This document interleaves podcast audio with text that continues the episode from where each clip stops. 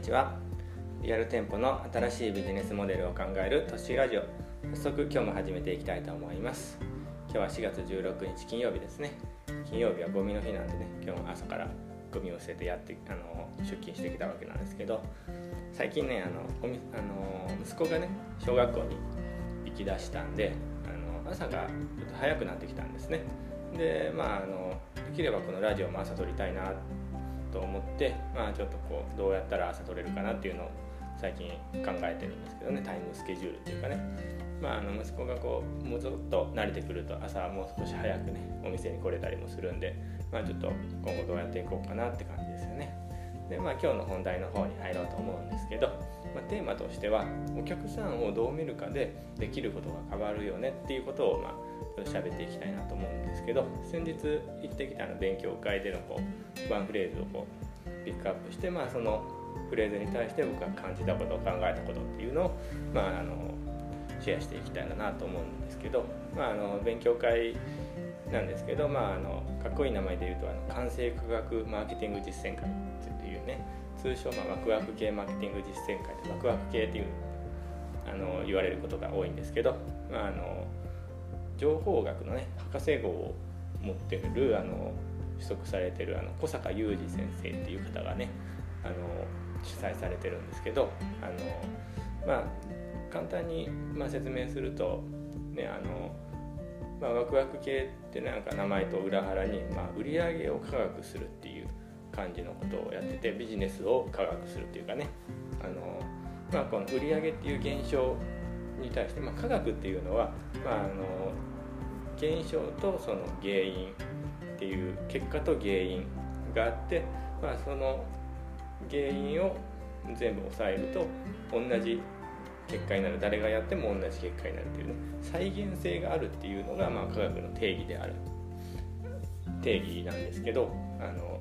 まあ、あの売上を科学するっていうことは、まあ、その売上っていう現象に対して、まあ、ある A さんっていう人がすごい売り上げを上げたとしますよね。その売上っていう現象を作った原因が、まあ、あの何個かあるっていうのをな分析してその全部を抑えると誰がやっても売り上げを上げれるようになるっていうね。あのそういうことを、まあ、勉強する、まあ、そういう考え方を勉強するっていうかね。あのそういう、まあ、勉強会実践会なんですけどその小坂雄二さんがあの最近2月にねあの新しい著書を出して、まあ、あの名前その本の名前が「顧客消滅時代のマーケティング」っていう本なんですけど、まあ、あのすごい売れてるんで、まあ、あの気になる方は Amazon とかで買っていただけたらと思うんですけど、まあ、あのそこであのストック型とフロー型の考え方を言ってるんですね、まあ、ストックっていうのはまあ貯めるっていうこと。フローっていうのはな流れっていう意味なんで、まあ、お客流れお客さんがまあ流れるっていうことなんですけど、まあ、お客さんを貯めていくのかあのお客さんがこう流れてくるような感じで売り上げを上げるのか、まあ、フロー流れとしては、まあ、あの観光地とかに多い感じですかね。で、まあ、ストック型っていうのは、まあまあ、お客さんを貯めていくっていう感じなんで、まあ、そのお店とお客さんが、まあ、感性とか価値とか共通するものでつながってるような状態って感じですかね。あのよく例えで出されるのがあの風呂釜にこうお水をお湯を貯めていくのがストックとストック型で風呂釜にこうあの、まあ、線がされてない状態なんですけどこうすごい勢いでこう風呂あのお湯を溜めていくと、まあ、ある程度お湯が溜まっていきますよね。そういうのを、まあ、フロー型っていう感じですね。ただフロー型っていうのはそのそのお湯の勢いが弱くなったりなくなったりするとすぐにこうあのお湯がなくな線がされてないんでお湯がなくなっちゃうと。そういう感じですね。だから今のこう観光客であの成り立ってたビジネスがこのコロナによってこうもうあの成り立たなくなっているっていうのはそのフロー型のビジネスだったっていうことですよね。でまああのまあ、これからの時代はそのストック型でやっていかないと生き残っていけないよっていうことを言ってるわけなんですけど、まあ、あのどういう状態かですよねだからストック型っていうのはどういう状態かどうすればストック型になっていけるのかっていうことなんですけど、まあ、あのまあ、さっきも言ったようにかあのお客さんとお店が感性とか価値でつながってるっていう状態がストック型なんですけど、まあ、要はその人とかそのお店っていうのを応援したくなるような仕組みを作ってる作るっていうことですね。まああのまあ、そそのお店とかね例えばまあ美容院だったらまあ美容師さん、まあ、個人でもいいんですけど、まあ、その人をあのお客さんが応援したくなしたいような状態になれば、まあ、例えばそのお店が他の同じ業種のお店より少し高いとしてもそこに来てくれると、まあ、そういう状態ができれば、まあ、あのいいですよねベストですよねっていう感じなんですね。であの、まあ、要はそういう状態ストックのストックできてるお客さんがいっぱいいるようなお店っていうのは例えばあの全く関係ない業種の商品が売れるようになったりであの、まあ、例で言うと、まあ、うちとかでも今現在のやってることなんですけど美容室でハワイ雑貨を売ってるんですよね。